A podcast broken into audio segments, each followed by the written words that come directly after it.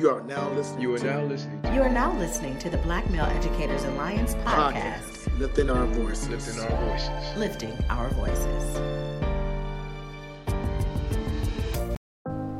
I am Michael Payne, co-host of the BMEA podcast Lifting Our Voices. This is a new docu-series documenting the everyday lives of black male educators across the country. In order for us to increase the number of black men in classrooms, we need to see ourselves in this profession. Team traveled out to Arizona, where we first had an opportunity to visit the classroom of Mr. James Clark, a high school teacher at Maya High School. Only 4% of Arizona teachers are black, even less are black men. Only 3.1% of male teachers in Arizona are black. Arizona ranks 48th out of 51 according to WalletHub who looked at 32 different metrics, including evaluation of standardized test scores, dropout rates, and graduation rates, to attempt to give a holistic view of the state's education system. Despite the struggles of the state's educational system, we find Mr. Clark's classroom to be exciting, innovative, and inspiring to its students. We asked Mr. Clark how he got into education, to observe the different paths that many of our brothers take to get into the classroom. Welcome back, welcome back to a special edition of the BMEA podcast, Lifting Our Voices. We are here live in Arizona Arizona. with the great uh, Honorable Dr. Curtis go, L. here Lewis. Had to bring it back for my Here guy. we go. Here we go. Um, and I'm Michael Payne for the those, and we have a special guest today. He is our first black male educator in our new docu series, uh, the Black Male Educator Experience. Uh, Mr. James Clark, how you doing? I'm blessed. I'm blessed. Thank you guys for allowing me to be uh, on here today.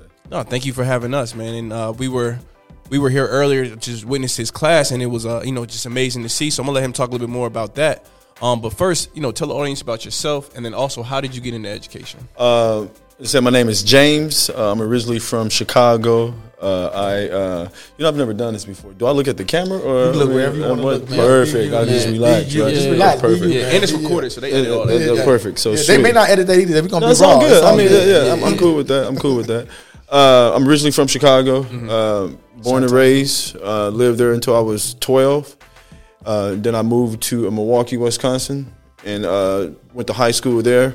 And after, uh, after I left, um, when I was in Milwaukee, I discovered I had a skill to play basketball. So I played basketball in high school. Then I played Division One uh, basketball in college. Uh, and then after that, uh, I coached Division One at Montana State, where I played. And then uh, my wife and I, in 2006, we moved out here. And uh, I came out here and I was a basketball trainer for a good four, five, six years. Just strictly training kids.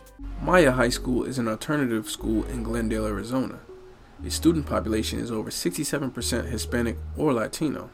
In the U.S., roughly half a million students were enrolled in alternative schools in 2014. The number of students in alternative schools have grown moderately over the past 15 years, with upticks in enrollment following new national mandates regarding standardized testing and graduation rates. Black, Hispanic, and low income students are overrepresented in alternative schools. Black students making up only 16% of students nationally, but 20% of students in alternative schools. Hispanic and low income students are similarly overrepresented. Oftentimes in districts, alternative schools receive fewer resources than regular schools. We asked Mr. Clark what his experience has been working in an alternative school. Uh, since I've been teaching, uh, every school I've worked at has been uh, an alternative school. Okay.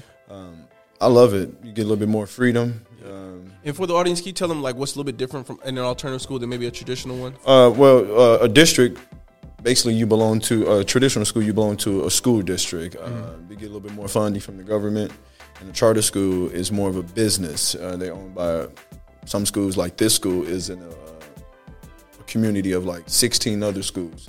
Um, sometimes it could be a charter school and it's just ran by one person, but more more so, charter schools are are for profit, uh, and and you just get a little bit of freedom of what you want to teach. Gotcha. That's why I'm allowed to get away with the. That's why we allowed to get away with some of the things that we teach here at Maya. Mr. Clark teaches a personal finance and a youth entrepreneur class that offers students an opportunity to learn useful career skills. Clark uses a currency in the class to incentivize student participation, attendance, and achievement. students in the youth entrepreneur class are given real money to participate in activities like market day and auctions at the end of each class. Approximately 65% of children entering primary school today will end up with jobs that do not currently exist. Entrepreneurship education involves activities that foster entrepreneurial mindsets, attitudes, and skills that cover diverse areas such as business idea development, startup, project management, technology, and financial management. 21st century skills are an integral part of entrepreneurship education. It fosters innovation, creativity, adaptability, leadership skills, collaboration, communication, and critical thinking. Mr. Clark's class offers students a unique experience that they would not have otherwise been able to experience in their traditional settings. The youth entrepreneur class is re- uh, really unique in a way that um, it's not a traditional uh, class in terms of there's books, you know, there's uh, there's no books, there's no tests. Everything is an activity. Uh, so what you guys saw today was the um, it's called Think Outside the Box, where I give put the kids in a group. I give each uh, group a puzzle, but what they don't know is that that puzzle is mixed with other puzzles that other students have, and then they start putting their puzzle together, and then they realize that they're missing pieces, and then they have to go out there and communicate with the other groups to get what they want. And they can either trade with them, or they can uh, exchange what we call YE dollars. We have a fiat currency in the classroom where the kids are allowed to trade pieces. So you can hear kids say, "Hey, let me get that piece, and I give you two dollars for it." And then you'll see them switch, and, and they'll make a trade. And the point of the, uh, the activity is to get the kids to realize that out in the real life, you got to work with other people, and, there, and there's a give give in every uh, relationship. And um, it's a really really cool class. It's, it's uh, funded by the Koch brothers, who are back in um, Wichita, Kansas. Uh, when I first discovered this, it was about eight years ago. They invited all the teachers from Arizona and throughout the country that have this program. Uh, they invited us to Wichita, Kansas for like five days. It's in inner city schools, and they just go in and they give you the curriculum, and then they actually fund the classroom too. So there's something called a market day where the kids are allowed to set up a pop-up business uh, here in our cafeteria, and they have to go through the cost of goods. They do the EOUs, and then they ask for it. Then they pitch their idea to me, and I give them a loan. And then they go out there and spend the money, and then whatever money they make, there's a keep. And uh, this time there was a there was a kid, a funny little Mexican kid. Uh, you can tell he's done this before. Uh, we sold uh, he sold like Mexican style candies, and uh, he made his loan was for maybe 120 bucks, and I think he his revenue, well, his profit was 220. So he walked out of here in one day with 220 dollars, and then you could just see the smiles. It was, it was really cool. Yeah. So that's why I like YE is by far the best class that I teach, and then also uh, I teach personal finance. This is my first year teaching that, but it's something that I always study outside of the, the classroom, and just giving the kids the opportunity to hear from somebody that's actually doing it. And they, I show them my portfolio. I show them all the little stock trades that I make. I don't, I don't say trades because I don't trade. It's just my investments that I do. And you should see them, man. They be like, man, anybody can do this. Like if you're 18, I got about 15 kids walking around here with, with Robinhood apps on their phones. Mm. Yeah. So it's really cool. So I think that's I think that's a necessary skill that Absolutely. people are overlooking because we're in this digital world where everything is on a card. Like understanding how to budget starts with understanding how much you have and how much you're giving up, how much you have left. You know, so that it was really great to see that. Um, but No, no, man. So I, I want to sort of break something up a little bit because, you know, James and I go back.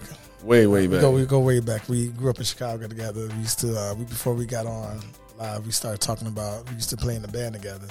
Uh, we will do a beat for y'all right now, but we're not going to do that. but so, man, we go too. back, man. We were, we were, we were young ones.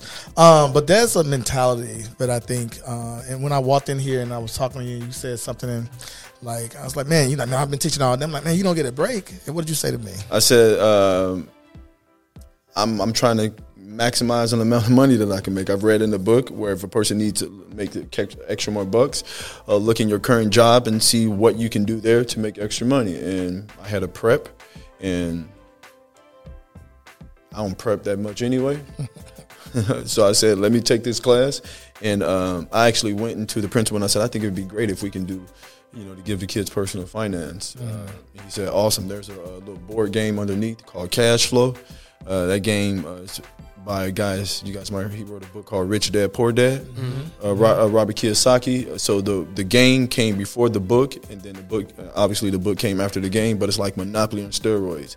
It basically teaches um, the game. The kids about the game. Uh, it's stocks, investments, uh, real estate, cash flow, uh, rat race. All terms that the kids that what they won't hear about, they get to hear about in this game. And yeah, the kids eat it up. It's it's really. I, I tell people all the time. I, I mean, I even though I'm, a, I tell the kids I'm a teacher, but I'm not a teacher. You know, uh, I'm not a mathematician. There's people on this campus that are way better than, than me at math. I mean, when I need help, I go run next door. Say, hey, can you explain this for me real quick? But what I have the ability to do is be relatable. Uh, I can come here and I share everything that I do with the kids. I mean, everything that I do outside of the school. When I was going through a situation with my wife, going through a little separation, the kids knew about it. Uh, I mean, I mean, like, like they know everything. I want them to be like, oh, that's Mr. Clark. I'm the same as I would be in the classroom that I'm out of the classroom. So what I like to do is when I'm outside the classroom is talk about finances. So I like to bring that inside of the classroom. And I have this little model. You guys saw it. Uh, it's a little mindset. I start the class off. I say, "What's the lesson of the day?" And everybody repeat, "Never learn how to quit." And then we count. I say one, two, three, and everybody go, "I love myself. I love myself. I love myself." And I think those two things right there, anybody can win in life. I mean, you can never quit and love yourself. There's a lot of things you can get through. Clark talked about the skills he has learned growing up in Chicago and how it has made him a great educator. Man, what? so- this is good. This is great. Um, I, I was going to ask you, what did, where did this passion come from?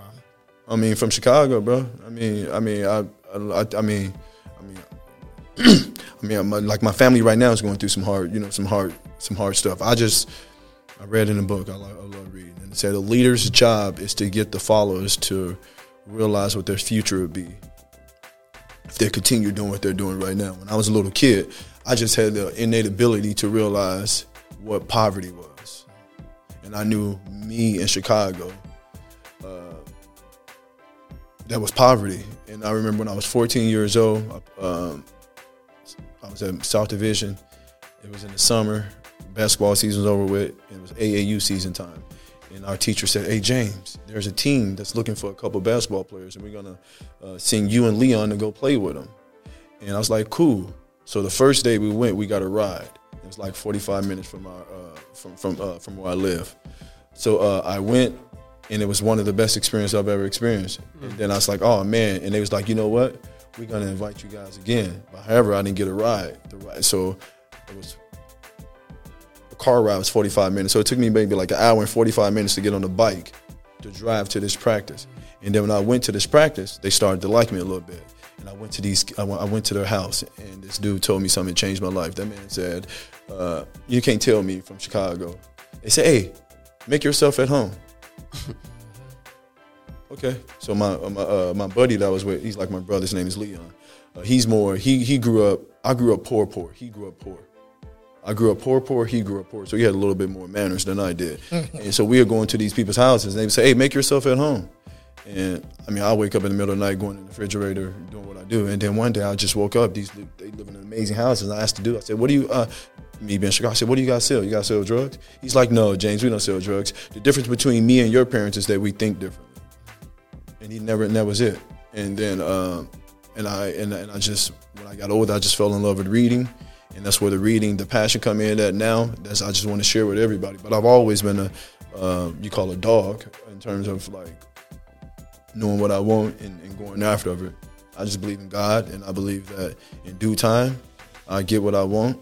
And if I don't get what I want, at least I would die doing what I was trying to. I would die doing what I was, what I wanted to do.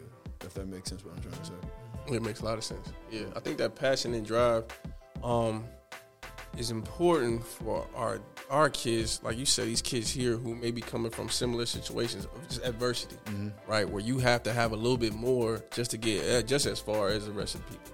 But that passion, motivation, once you get past that, will can lead them into success.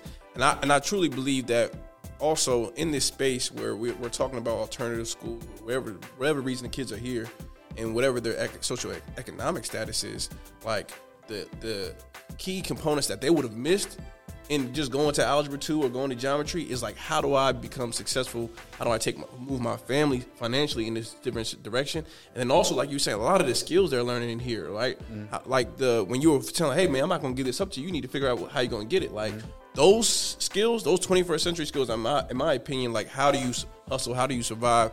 how do you push right? And then that mindset, like you were saying earlier, of being successful by any means is uh, I think is one of the more important things for kids to learn before they get on their own as adults. Yeah, I mean it's, it's kind of hard because uh, education in itself uh, is opposite from life because in in the school setting you get punished for failing, but in real life you actually don't get punished for. Uh, I'm gonna say you get you don't get punished, but you don't get held back. You get to try again, you get to try again, and then you get to try again.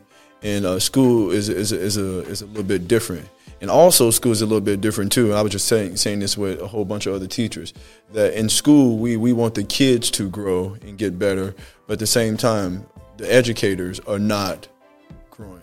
You know, when, when I go to the you know you like like you want a kid to get better at something, and then you literally ask yourself, what is something that you are personally getting better at? And uh, and kid, kids kids can sense when a teacher is a phony, and um, and I don't want to be that guy. So when I when I read something, I'm reading it so I can come and share it. Yeah. Yeah, I think I think that um, just in here for an hour and a half, that exudes off of you like the the relationship you have, but the authenticity, the authenticity that teachers need to have, or people need to have to build real relationships, but also for them to trust you. You know what I mean? Because I think there's a level of trust you got to have when you push kids beyond their comfort zone, or even beyond. Like, let's come kids in here were struggling with English. You know what I mean? But you that didn't feel like a barrier at all. You know what I mean? And I think that's a, a that's a credit to you and the relationship that you've built in here, and then also just being your your authentic self at all times. And that's one of the things that we talk. One of the things we talk about all the time with uh, I thought my phone was dead. With um with teachers is like building authentic relationships, and then how you're who you are is almost as important as what you teach. Mm-hmm. You know what I mean? Because if you're like you just said, if you're not getting better, if you're you as a person is not grow, is not growing, not taking care of yourself, that's going to come out in the classroom, and the kids are going to suffer just like you're suffering. Mm. So I, I I think that that's a valuable piece that I think a lot of people still kind of like overlook when it comes to the I think the important characteristics of, a- of an educator. Tell me, You know, I've been staring at this thing, this quote up here behind you. Tell me a little bit about. You know what? I, I, a kid put that up there, uh, but but I force a smile, knowing my ambitious far outweighs. Uh, I, I match my talent. I got a couple kids in here that like to put quotes on the board, uh, and there's one right there. I, matter of fact, I seen I seen that quote from somewhere, and he came in the next day to put it up. So I- right here, the yeah, Never Know. yeah. I couldn't I couldn't tell you too much about it. That the kid uh, that that kids just put it up, and I just try not to uh, interfere with it, as long as it's not uh, Yeah. inappropriate. I just let them go to work on the wall. I like it. Do they like get to when they put it up? Do they is there time to talk about it, or Mm-hmm. you just have them like if something comes and speaks to you in your spirit, just come Yeah, up. yeah, they got everybody has a marker because this is a this is a basically the tables are whiteboards and people get to write on the tables and then they write on the walls uh, as well. What would you say would be something um, like the one thing um, that you have learned as a younger person, younger version of yourself, that you feel like is influencing how you engage with the kids? People skills, uh, you got to get you. Uh, people skills is number one. I mean, everywhere you go, there's there's a person. Uh, go to a restaurant, there's a person. Uh, I just try to get everybody to have people skills. I always say, uh, if you ever walk into a room and you can tell when somebody's a bad, like when somebody's in a bad mood without them saying a word, like yeah, how can you tell? Well, their energy. Or people can tell if you don't like them. People can tell if you walk around that I don't like people. If you got the attitude that I don't like people, most likely you won't have what you want in life because nobody's going to give it to you because you don't like people. Because you don't like people, nobody's going to like you. Like people are reaction. If I smack you in the face, most likely you're going to smack me back. You know, if I smile at you, most likely you're gonna smile at me back. I, I, I control how you gonna respond to me. Mm. Mm. All right. So that's what I say. People skills is. I teach people skills. I wish we could teach people skills when it comes to like teacher development too. I, I've noticed that I think it's overlooked. Um, but when I've coached teachers, a lot of the work that I, I was trying to help them with were like personality issues, like the issues you were having with kids. And I'm gonna talk about that too with you. The issues that some of them having kids, especially with our, our black and brown children, where were, were their personality issues, whether they were like passive aggressive or they were indirect or they were closed off, things like that. So I think that you brought up a really good point. Like that's the the not only is that important for kids to know, but I think that's also important to be an effective educator is to be well with people in, in a way um, that you can grow, draw them closer. Um, but how has um, you know, obviously there's not a lot of black male um, teachers in the country, much less you know Arizona. Um, and your school is predominantly Hispanic and Latino. Um, how has that experience been as a black man in this space for you? Uh, to be honest with you, I think being black is a superpower. I mean, uh, everywhere I've been, uh, I've been the. Uh, I mean, ever since I left Chicago and Milwaukee, uh, I've been surrounded by everybody, and uh, this is funny, but I think everybody wants a black friend. Um, um, everybody wants to know a cool black person. I don't care what it may be, uh, and I uh, I use it to my advantage. Everywhere I go, I know that I know deep down inside everybody wants a black friend, and what I do, uh, I treat everybody like you my friend. So I mean, I treat all the like, what up? You know, I don't talk. I mean, that's like that's the way that I do it. Um, here, it's a huge in teaching. It's a huge advantage. Uh, I mean, first you're black. They're not used to seeing it. You're male and you're black. They're not used to seeing that. You're black. You're male and you dress. You come in with three piece suits. You you read books. So it's it's it's like a uh, it's like a it's like a unicorn almost. And it's it's a for me it's marketing. It's it's, it's uh, it, it, it is my marketing. Uh, it's my discipline. So when I walk in, they know I'm about business. I don't even have to say anything. They can just tell by the way that I dress. We lastly wanted to check in on Mr. Clark's mental health and wellness and hear him speak about how he manages both those things through the burden of being an educator. That's a great question, and this is a podcast, so I gotta keep this PG thirteen. So what I do, uh, I love the golf. Yeah. I love the golf. Uh, I love to read. Um, I love to put puzzles together. Um, totally different from you know growing up in Chicago. Uh, but those are the things I like to do, and uh, I'm selfish in, in, in terms of those things. Uh, I need those things, so I don't let too many things uh, get out of the way uh, of that. Um, but I always tell all the teachers, make sure you take care of yourself. You know what I'm saying? Well, you know, what is your self care? You know, uh, hopefully it's a healthy self care. Um, but everybody, because teaching will, uh, it, it'll, Burn you out, yeah. yeah, it will burn you out Yeah. quick. I've been doing it for 11 years. I said I wasn't going to do it past 10. Uh, I'm going to give myself about three or four years. And uh, have you guys ever seen the movie Shawshank Redemption? Mm-hmm. So I'm uh, what's uh, what's the white guy name in Shawshank Redemption? Is it uh, Andy? Is it Andy? A- yeah, No, Andy. no, Yeah, yeah, yeah, yeah, yeah, yeah. Andy Dupree. I think that's his name. Yeah. So, uh, so my analogy, I tell the kids this. I even tell the principal this. So when I'm done with you guys right now, I'm about to go uh, go home. And the, the analogy of Andy, start chipping away at that little hole in the wall, mm-hmm.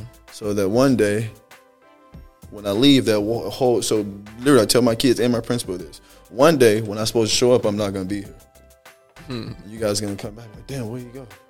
All these years, I've been digging a hole in the wall. So I, what I teach to the kids about having a business on the side and going out there and being making passive income, that's what I do. And my goal hmm. one day is to get out of teaching and not have a nine to five and come back and only teach YE to the kids. So that's uh, That's dope. so so that's so so that's what I'm gonna do. Yeah, I know you guys are here to uh, highlight black educators, and I think education need more black educators. Uh, I think it's a benefit. I was just telling my wife I should have I should have stayed in sixth grade. I think I could have. The, the younger you catch them, I think the better chance that you have with them. Uh, but unfortunately, I'm not in that grade anymore. But I'm gonna do my part, and when I'm done, I'm done. Yeah. And, uh, and I think a lot of people should do it. Yeah, man, I, I appreciate you um, allowing us to come all the way here to Arizona. I appreciate you guys you know, coming. setting this up, man. We want to, you know, we do a lot of our work in Michigan and across the other parts of the country, Midwest and East Coast, but we want to bring it west to check my, my long childhood friend out. We, again, go back. We would leave the podcast with a song that we sung in the band. But I mean, we played in the band, in the band, but I, I don't remember too many songs. Yeah, too. You know, you do the "Can't Touch This." Remember that? Can't touch this. Yeah, he played the trumpet. I. Okay, he was, he was, he was. Hey,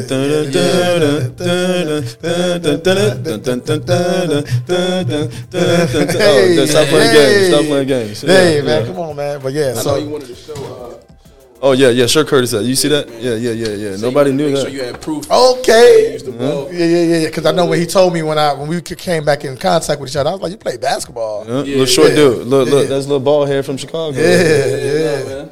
Look at you. God you. bless. God bless. Hey, I appreciate proud you guys. man. Appreciate you. Appreciate you. You Appreciate guys you. for coming, and, my and honestly, man, like this this area, um, obviously not a lot of black males, but you are doing the work out here. We are proud of you. We are we are you know you're doing God's work, um, and whatever we can do to support support the other black men in this in this in this region, we want to because ideally we want to be able to to impact education in this country Absolutely. as a as a whole. So. You know, once again, thank you for joining us. Uh, this has been another episode of the BMEA podcast, live from Arizona. Um, stay tuned for more episodes coming up in the, in the future. Um, but I am Mr. Payne. That is Dr. L. Lewis, and uh, we'll see you next week. Chi Town, West Side.